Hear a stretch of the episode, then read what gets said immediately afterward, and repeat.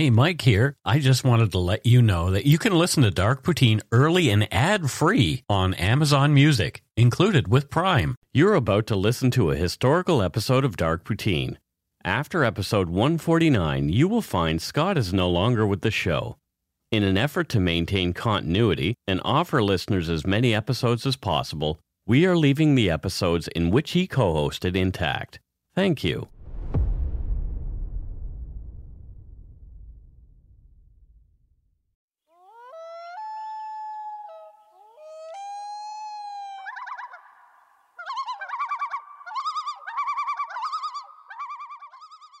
Aren't those loons pretty?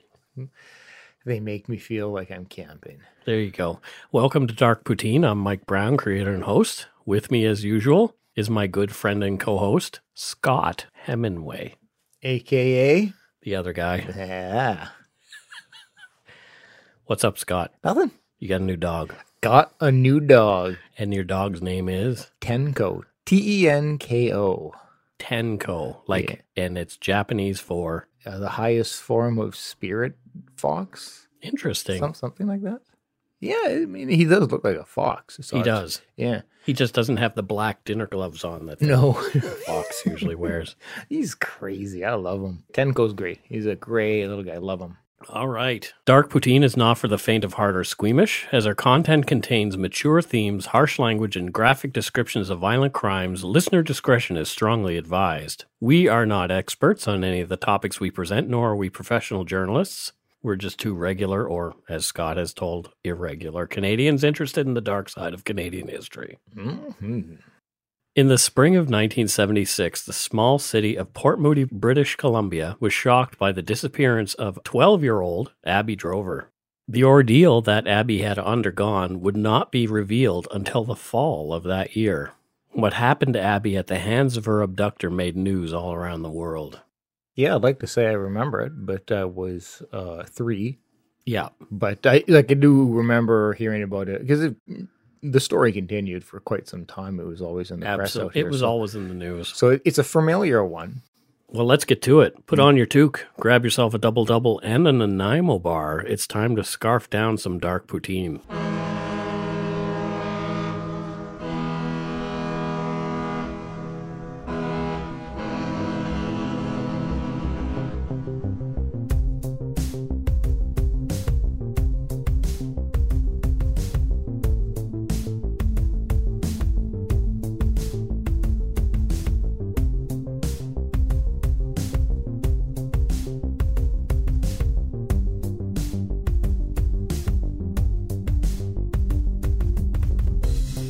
This is episode 31. We want to start out by thanking our regular subscribers and welcome our new listeners. We appreciate that you're filling your ears with our dark poutine. Yum. Yum, yum. Very cheesy in the ears.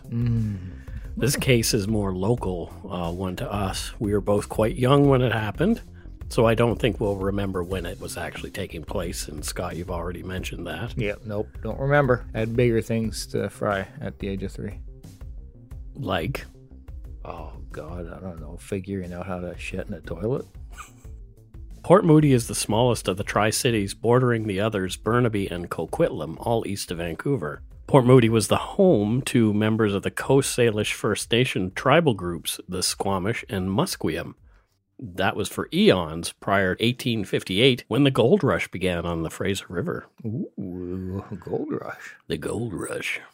At the same time, Royal Engineers, who were commanded by Colonel Richard Moody, that's how Port Moody was named, Learning, learning as you we go. go here. Learning. He directed his troops to clear a trail from the new capital of BC, which was New West, The Royal City. to Burrard Inlet. This was to allow resupply and reinforcements from the north if New Westminster was attacked from the south. Oh, The trail, now known as North Road, Mm. was carved out between the two places, and a small cluster of tents and shacks grew into the town and later city of Port Moody. I got a bone to pick with North Road. Okay. It, it changes its name three times as you're driving along a one road. Changes its name three times. Yeah, Dewdney Trunk does that a bunch of times too. Frustrating, man. It is. From portmoody.ca, the town also saw a boost in attention and population in 1879 when it was officially named Western Terminus for the Canadian Pacific Railway. Hmm. The transcontinental line promised in 1871 by Prime Minister Sir John A. Macdonald. Oh. The first passenger train from Montreal arrived in Port Moody at noon on July 4th, 1886 Damn, that was a while ago. And it had about 150 passengers after a 139 hour or 4,655 kilometer trip. Yeah, Canada big. Canada big. I'm gonna, I'm about to drive it, so Yeah. I don't think it's going to take me 139 hours though. if it does, call the RCMP Eh, or not. or well, yeah, fair enough. You're a big boy, Mike. In 1976, Port Moody had less than half its current population of just over 33,000. It was an attractive community for young families wanting to be just outside the bustle of Vancouver, but close enough to commute the 30 minutes just down the Highway 7A into the city center. Mm-hmm. Abby Rebecca Drover was born to her mother Ruth and father Cecil on May 3rd, 1963. She was the youngest of three girls. Cecil and Ruth were already in the midst of a divorce at the time. Lack of money had been a huge problem in their marriage, Hmm. as it is in many. Yeah. Yeah. I just don't have any. So that helps a lot. That's lack of money. Ah, shit. Yeah.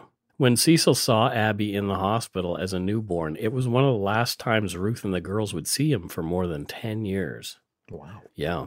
Ruth got a steady job at Transwest Helicopters in Burnaby, and she was pretty happy working there. The family's living arrangements were another story. After living in a rundown house, Ruth Drover moved her three girls Kathleen, she was 17, Robin was 15, and Abby was 12, hmm. to 1617 Barnett Highway, which is in reality just off Gore Street in Port Moody in November of 1975. And is also North Road. No, it is not. Oh wait, North no, Road. no. Okay, that's part. Yeah, yeah. No. There were only four or five homes along Gore Street at the time. Kathleen and Robin were still attending school in Burnaby and would bus there every day. As Abby was younger, she was enrolled in a local school, so she would not have to travel as far as her sisters. That makes sense. Abby was slowly making friends at her new school and with the kids in the neighborhood. She'd been taunted a few times for wearing a dress instead of jeans and didn't like her half hour walk between home and school. Screw those kids. Wear your dress. Yeah, exactly. You know, school so. People are going to be mean. She took to the boys in the neighborhood quickly, befriending a few of them and playing football. One in particular, named Mike, caught Abby's eye and even took her on her first ever date to Oh. watch a hockey game. Oh, That's coming for you, oh, Scott. I don't. No, shut up. Abby also learned about Donald Hay, the neighbor at the very top of Gore Street. He spent lots of time in his garage workshop doing carpentry projects, and he was working on building a couple of campers. Oh, okay. He was friendly with the kids on Gore Street, often fixing something for them, like a broken bike. Mm-hmm. Mike told Abby about Mr. Hay's dark side, too. Oh, The rumor was that he liked his liquor. One night he'd gotten drunk and held his family at gunpoint while he ranted. His wife and kids escaped to a neighboring home and called police. He was arrested, but as far as anyone knew, he'd only spent a single night in jail, sleeping it off. I mean, we've all been drunk and held our family at gunpoint. Sure, it's something that just happens. It just happens. If you don't hold your family at gunpoint, you haven't lived. Right. Complete. Yeah. Yeah, We don't advocate doing that. no, don't do that. One afternoon, Robin Drover was chased and bitten by an angry dog. Donald Hay showed up and chased the dog off. He didn't seem so scary after all. Yeah. Well, typically you kind of keep those hostage family takings down the down low. Yeah. After getting to know the Hay family more, the Drover girls hung around the house often with his kids, sometimes watching Donald work in his garage. Donald Hay really seemed to take a shine to Abby, telling her she could hang out anytime she wanted to watch him work. Oh God. What? Um, uh, I see where this is going. You can spoil it for people. I'm not spoiling. I'm just. It's you asked a question and I answered it. I don't Yeah, like this guy. Uh, At 4:15 in the afternoon on March 10th, 1976, Abby had still not returned home from school. This was unusual for her as the elementary school she attended was fairly close to home. She typically made it by a quarter to 4, but no later. Ruth was worried and sent her middle daughter Robin out to look for Abby in the small dead end street. Robin came back to the house a short while later saying she talked to all the neighbors and no one had seen Abby. Brent Hay, who was the local paper boy and friend to Abby, said he had not seen her, and in fact, he hadn't seen her at school the whole day. Oh, jeez. Nor had his sisters, who were also friends of the Drover girls. Oh. So she had she didn't make it to school. Oh, I think, uh, as I've talked about before, I get panicky at like just reading these things because of the fear of like, oh God, how how Well, would I think some some of these stories I pick just to torture you. I think you do, you jerk. No, I don't really do that. This actually was brought to us by a listener. This story. Yeah. Oh, was it? Yeah. Yep. Uh, Ruth's intuition told her something wasn't right. It was unlike Abby to be late, let alone skip school. That was unheard of. Mhm. Had she run away? Ruth uh, recalled a small argument with Abby about hair curlers earlier, but that didn't seem to be enough to make her take off. Yeah, but you're gonna start analyzing everything. There had been some weird occurrences in the neighborhood. It just seemed a little off. For example, someone had been siphoning their heating oil. Ruth had heard and reported drunken teens shooting at cars along the Barnett Highway one night. Not just America, people. She did not follow up with Port Moody police and they didn't contact her again about it. Something odd must have happened to Abby. Hmm. At 6:30 p.m., Ruth contacted the Port Moody police. She was upset and blamed herself for being a working mother and not being home to ensure her daughter's safety. Oh God, that's tough. I, I relate to this every time I see it is that it's my fault that this bad thing happened to me. I think as a parent, it's so difficult to not jump to that. I know I would. Every survivor I know has that feeling. Yeah. Yeah. Absolutely. Police comforted Ruth. Kids usually turn up pretty quickly, but Ruth knew something was up. Immediately, police suspicion fell on Cecil Drover. Ruth told the cops that he hadn't seen Abby since she was a baby and that she wasn't even sure where he was living at that point. Ruth gave the police a few recent photos of Abby and gave them her description. Abby was five foot three, weighed about 90 pounds, and had a slim build. She had collar length brown hair and blue green eyes. Abby had been wearing a beige turtleneck sweater and blue buttoned vest. Apparently, those were both homemade by her grandmother. Oh, very cool. She was also wearing a gold color ski jacket and blue slacks. Police called around to other police districts and local hospitals hoping to find Abby, and there was no sign of her anywhere.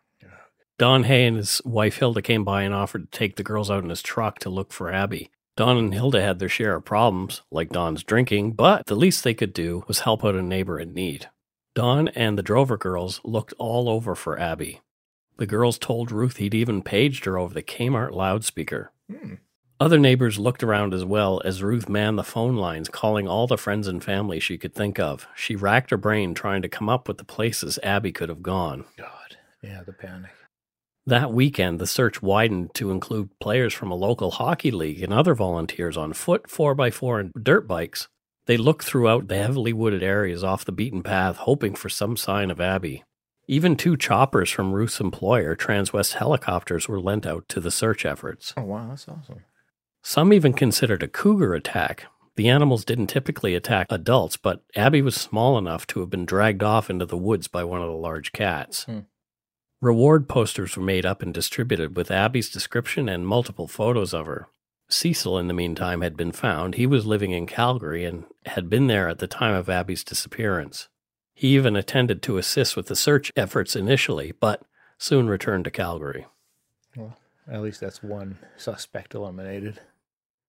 After about a week, as the search wound down, rewards for Abby's safe return and capture of the person or persons responsible for her disappearance were posted. Police looked into previously convicted and suspected rapists and pedophiles in the area, and they were taken by how many they actually found. Yeah.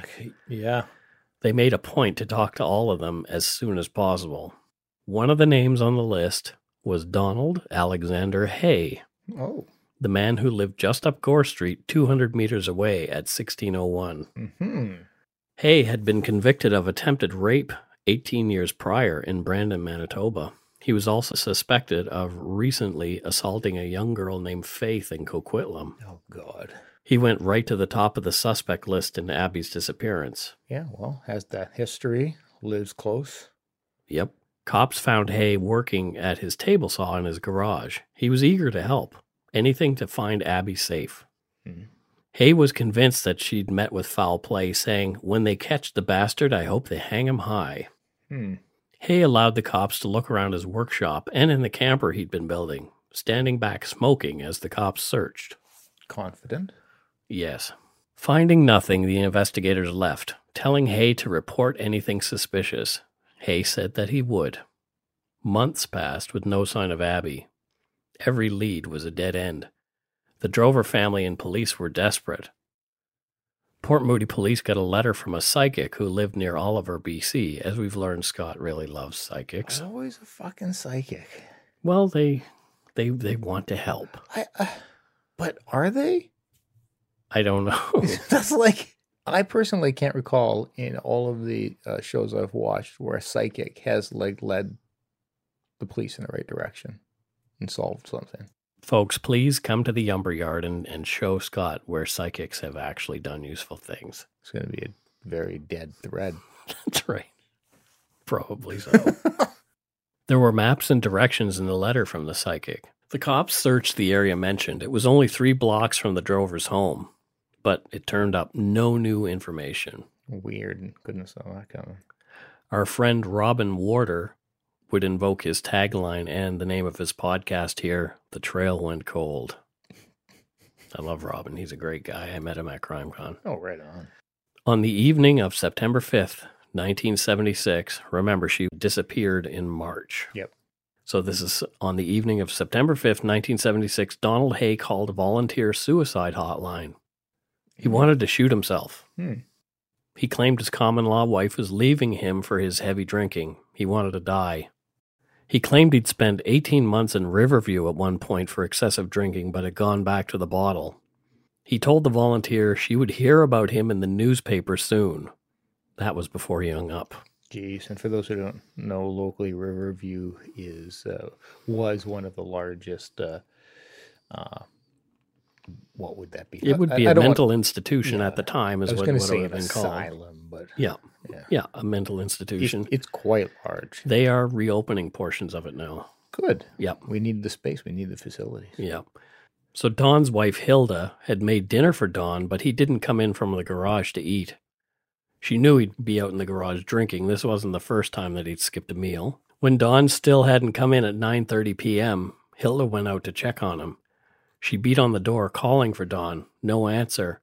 Maybe he'd passed out, she thought. She even used a rock to bang on the door to wake him up, but only silence. Hmm.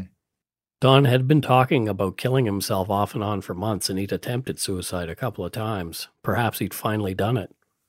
Hilda raced inside and called police in a panic, telling them she thought Don had committed suicide in the garage and she couldn't get in. Police attended and broke down the door at Hilda's request. Cops found the truck and camper that Don had been working on inside. They looked under the camper and in the cupboards, but there was no sign of Don. Hmm. He was nowhere to be found. Hilda was adamant he was in there, but the police, unable to find him, told her that they would just file a missing persons complaint in her name, and they walked up the driveway to their cruiser. So she saw him go in there and not come out, and they can't find him in there. That's right. Ooh, he's creepy. Hilda called emergency services again just after a short amount of time.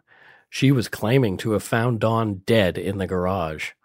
The police, who were just up the block, spun their car around uh, and heard Hilda screaming. Hmm.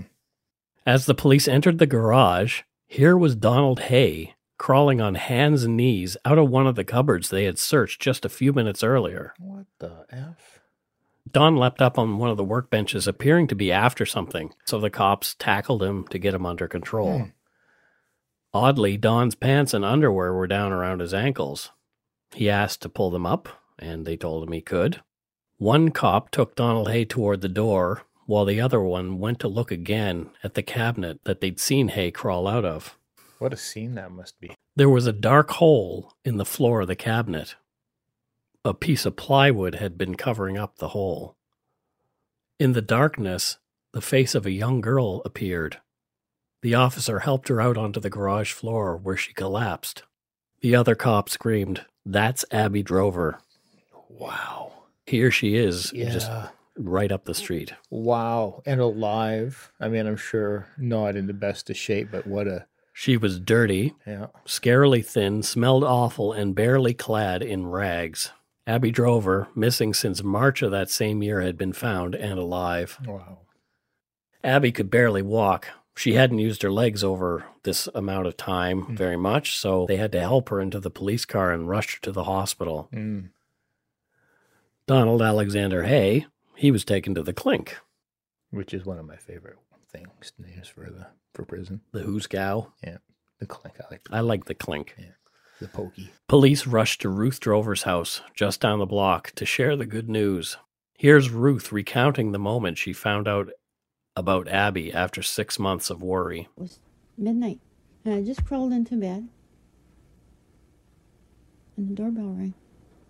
And I got up and I, I turned the, the hall light on, and I could see these two people standing in front of the door, and I knew that's when I was going to hear. And I froze at the top of the stairs. I could not go down to answer the door. I was just absolutely frozen. And finally, I thought I have to go down and answer that door. And I got went down and I answered the door and I I opened it, and before I could say anything, they said we found her, but she's alive. Wow. Right? Wow. Uh, the fear she like is typically when that you get that knock on the door late from the police. It's not good news. Good news, and so. Yeah. And thankfully, they didn't dance around. They were just like, "We found her alive." Yeah, just let her off the hook right away. Yeah. yeah. Ruth rushed to the hospital to see her little girl, Wow. obviously. Yeah. Investigators discovered inside the cupboard was a hole easily covered by this plywood that had been painted the same color as the rest of the cupboard. This led to a ladder that went down 10 feet to a room with a padded door and heavy locks. Hmm.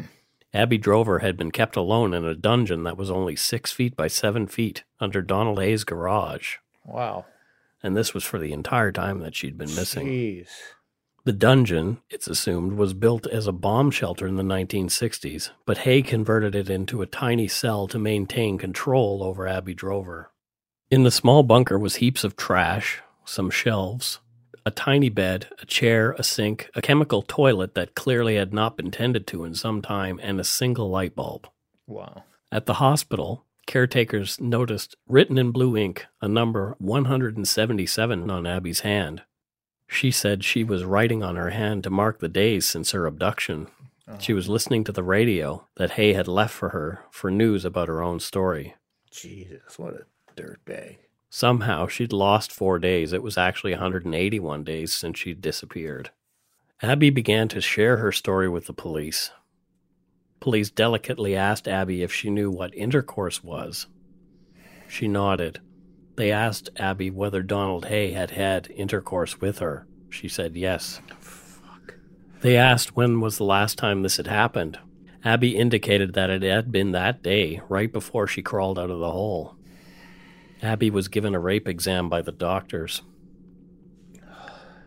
She was asked many more questions about the specifics around Donald Hay's many sexual assaults of her. She told the police everything she could remember. The day before her abduction, Donald Hay had seen Abby with his stepson Brent and offered them both a ride home. Abby sat in the middle of the truck next to Hay. Although she was cold, she was wearing a navy blue dress that day. As Hay drove, when switching gears, he would touch Abby on the leg, putting his hand on her knee. Abby said she didn't think much of it at all that day. Hay's true intentions came clear later the next day. Oh, Here are some portions of Abby Drover's statement to police at 3 a.m. on September 7, 1976.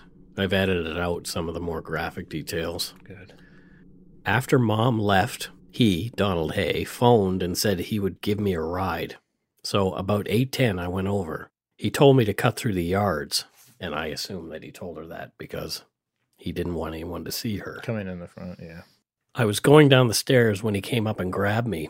He half picked me up and half dragged me into the garage and kind of pushed me into the hole and made me go down the ladder. After he got me in the room, he came in. He said, We're going to play house for a little while. Ah. Donald Hay proceeded to rape the 12 year old at that point. He left briefly and returned with Abby's school books. He said he would let her go if she was good, but eventually she realized he intended to keep her there. Yeah. Abby was chained to the wall, and Hay left, Although Abby was able to escape the chains, she couldn't get out through the locked and padded door. Hay began returning daily early on, raping Abby with each encounter, forcing her to perform sex acts on him as well. Between visits, Abby would scream herself hoarse, yelling for help, but no one came. Poor girl. Abby said Hay was typically drunk when he would show up. Hay sometimes threatened to hurt or strangle her. Abby's only company was the radio that Hay had left her. She listened to talk radio so she could hear voices of someone other than her abductor. She longed to see her mom and sisters who were so close by. She wondered what they were doing on many days. They're right there in the neighborhood. I know. Like that what a odd, crazy, challenging scenario. Can't imagine. Yeah. Abby spent her 13th birthday in the hole, writing the days on her palm with a pen from her school supplies to keep her connected to the outside. Abby even made Hay a card with a poem inside out of her school notebooks for his birthday.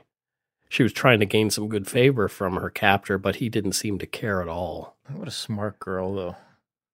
At one point, Hay told Abby, Your mom's bought a new truck.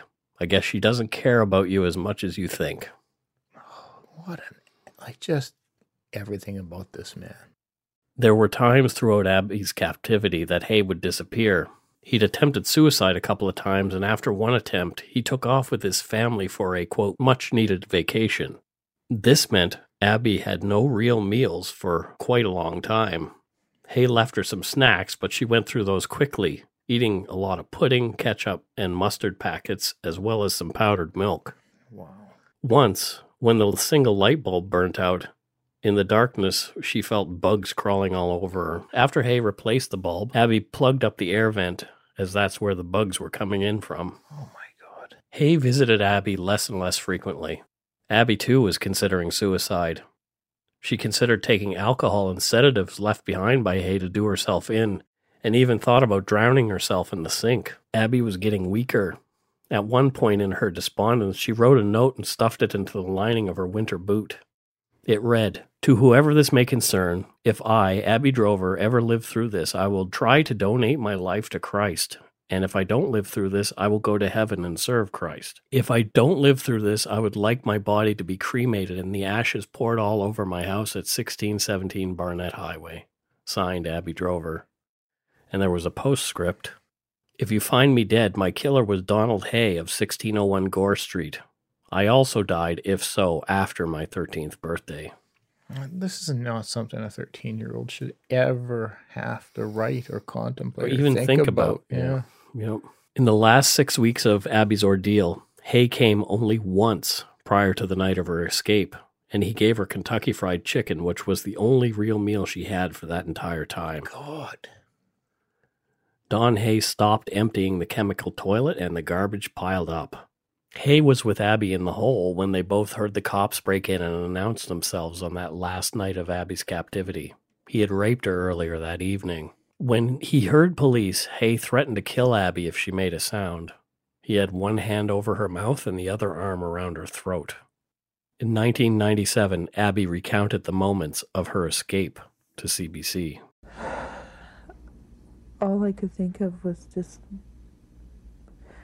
put my clothes on and try and go out.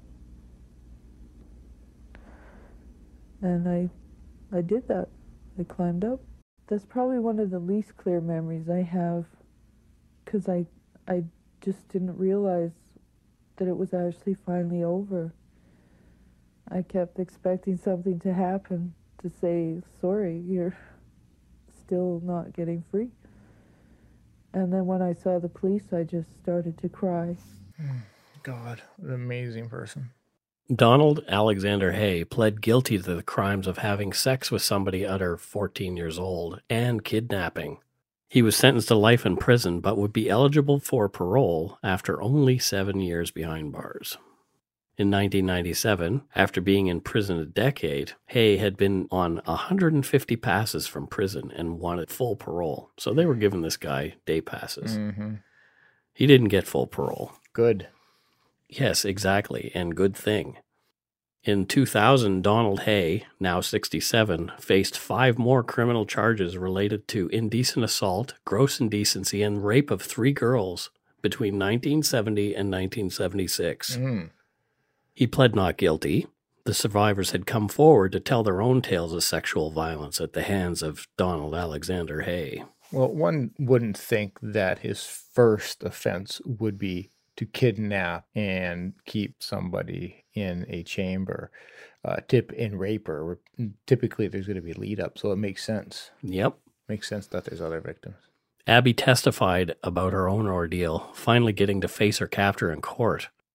When Abby was asked why she agreed to testify, she said, I didn't want any other children to become victims of Donald Hay. Strong girl.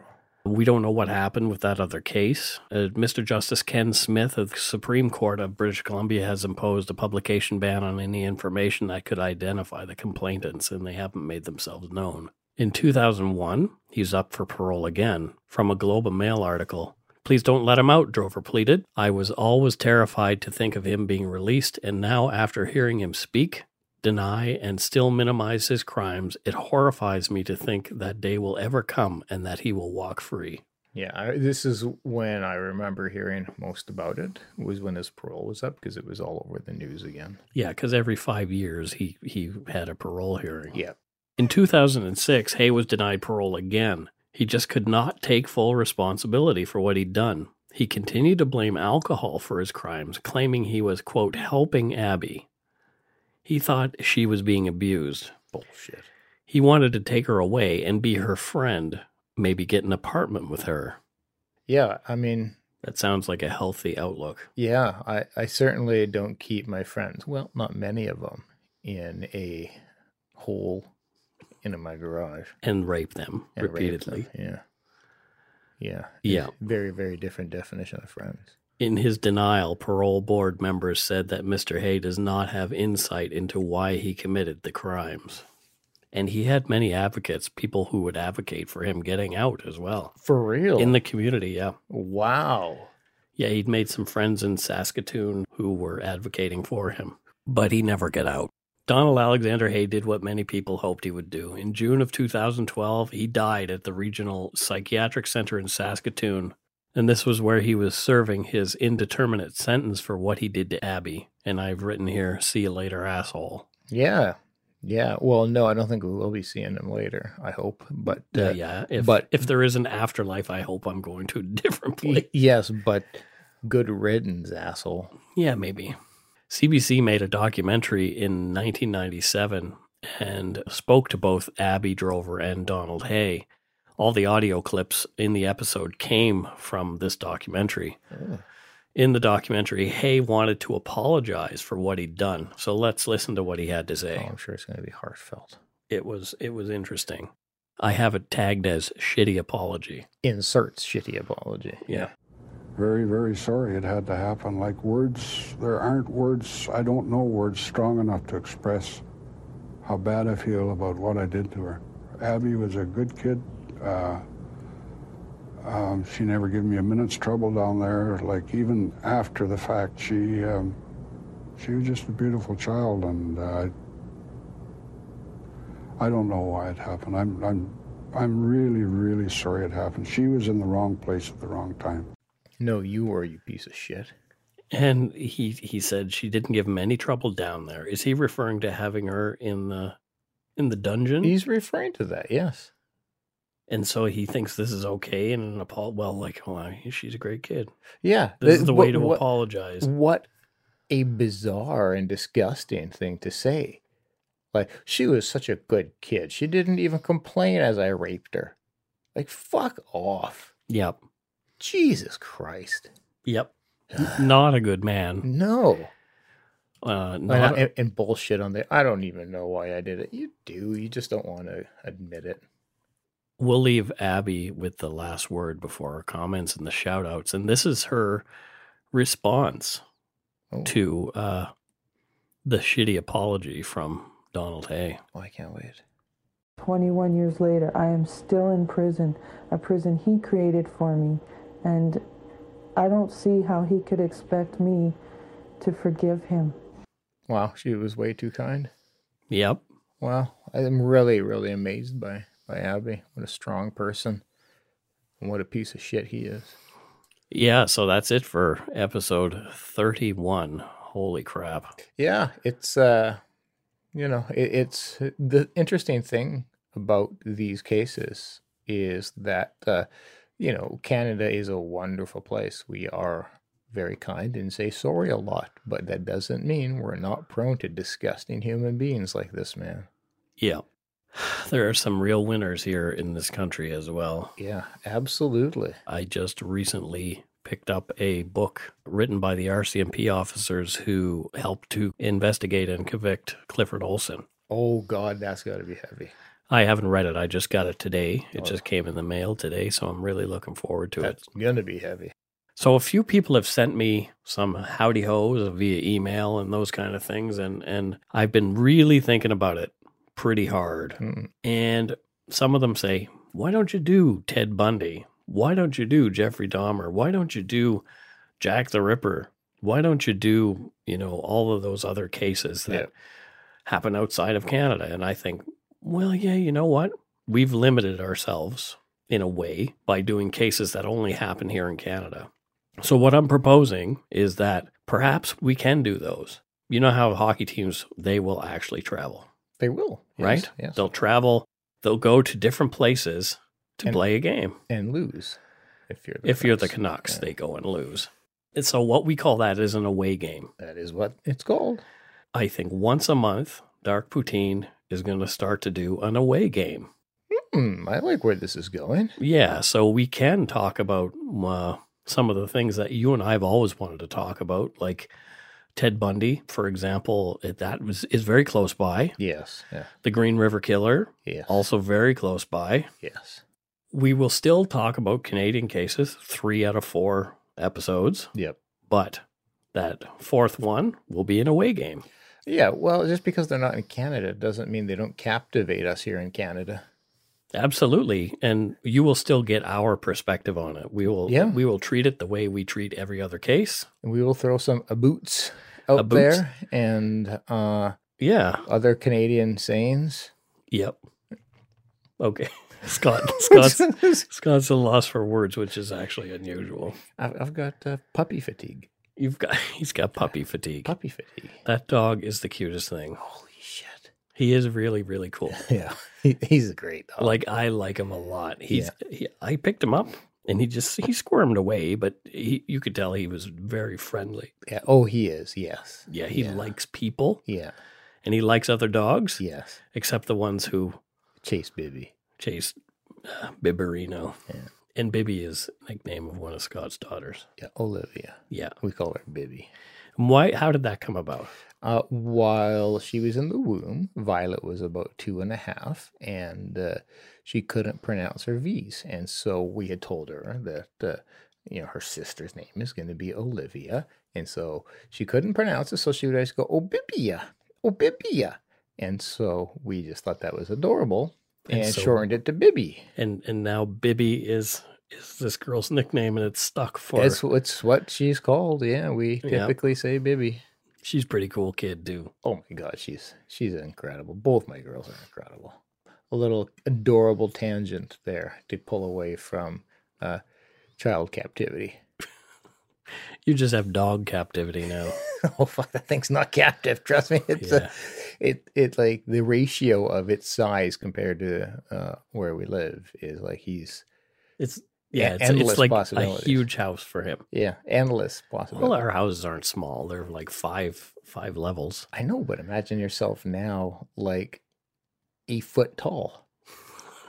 I'm almost that. yeah, that's true. Both of us are. hey, That's true. yeah, it's true. Well, let's give some shout outs to our uh, Patreon patrons. We just passed 100 patrons. We're up to 104 now, which is amazing. So I've set some new goals for ourselves. Uh, you can go read about those on uh, patreon.com slash darkpoutine. And the people we'd like to thank uh, tonight are Tracy Hansen. Thank you for having an easy name to pronounce. Thanks, Tracy She, Hansen. she's from Burnsville, Minnesota. Any relation to Chris Hansen? And maybe not. Probably not. Would you like some lemonade? Come on in and have some lemonade. Don't do well. No, yeah. uh, Marie Helene Robin, which sounds like a very uh, French first name, but I don't think Robin is a is a French last name. I don't know for sure. Well, she may have had a French last name and then got married. That is very possible. Look at- Scott, look at Scott doing detective. Detective Hemingway is Basically in the house. a detective. Uh, pretty much a detective. Alexander Kokot. I hope I pronounced your name, uh, Alex, correctly. Uh, he's from Oshawa, Ontario, and he's one of the hosts of Spoop Files. Oh, Spook Files thing. they told us to go shit in our hats they, last week. They did. That was one of the best things. Loved it. Yeah. Thank you, uh, Alex. And okay, so here's one that's an interesting spelling. It's only four letters, but how would you pronounce this, Scott? It's Maya. Is it Maya It's Maya. or is it Maya? it's Maya.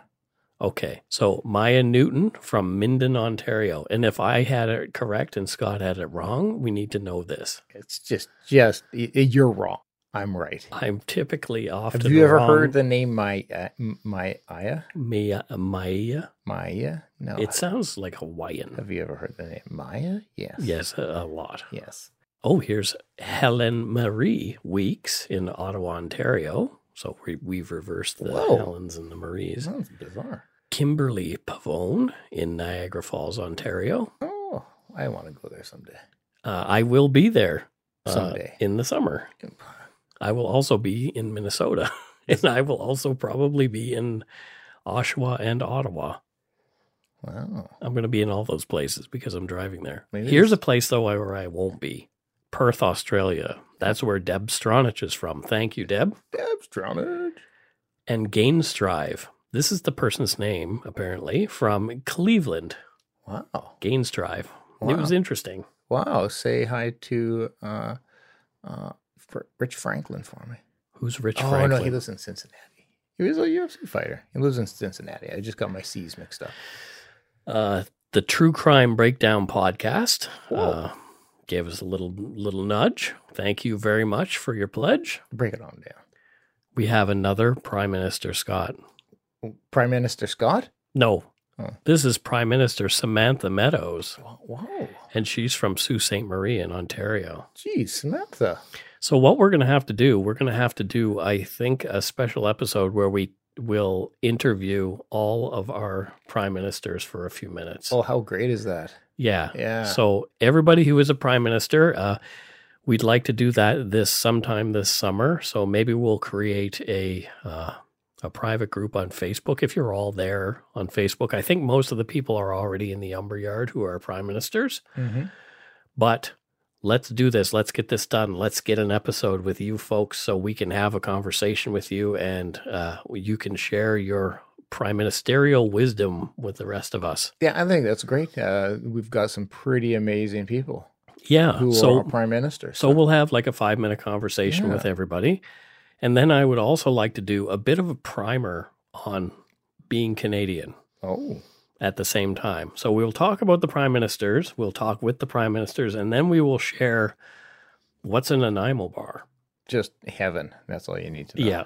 Uh, what's a butter tart? Also No, heaven. Yeah, it's Yeah, not. It's not he- as heavenly to me. It's pretty good. It's good, no, for sure. There are people who would kill you for saying that. It's Well, I didn't. I didn't say it's bad. I just to me and I. Carrie from the Lumber Yard wants wants to go to war over you know, uh, Nanaimo bars and butter tarts. Oh, really? I missed. I missed this. Yeah. Wow. Yeah, we had a bit of a conversation there the Oh, other day. wow. this is. These are Canadian wars, people. So yes, thank you, Samantha Meadows, our our next our newest prime minister. Uh, Super great. much appreciated. Also, Kelsey Ray Connor from West Pine Ridge, Manitoba. Oh. More uh, very very easy things for me to say. Yeah. Never heard of West Pine Ridge. our friend Christy Foster from Rossford, Ohio, and she's a very active newer member in the Lumber Yard. She is welcome. We really dig you there. And another good egg from the Lumber Yard pledged to us, and that's Kaz Every. Oh, Thanks, Cass. thanks, Kaz. So thank you so much for your pledges. We really appreciate it. If you want to donate to us, you can do so at patreon.com slash darkpoutine or send us some donut money via PayPal at our email, darkpoutinepodcast at gmail.com. Check out our website, www.darkpoutine.com for show notes and other cool stuff. Follow us on Facebook, Twitter, Instagram. Just search for Dark Poutine and tell your friends about us.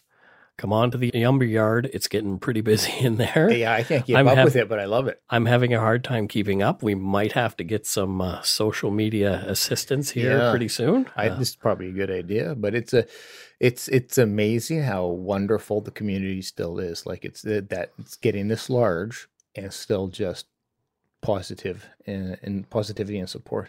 yeah, It's pretty awesome. not a lot of trolls. No, it's really it's really quite uh, quite amazing to see.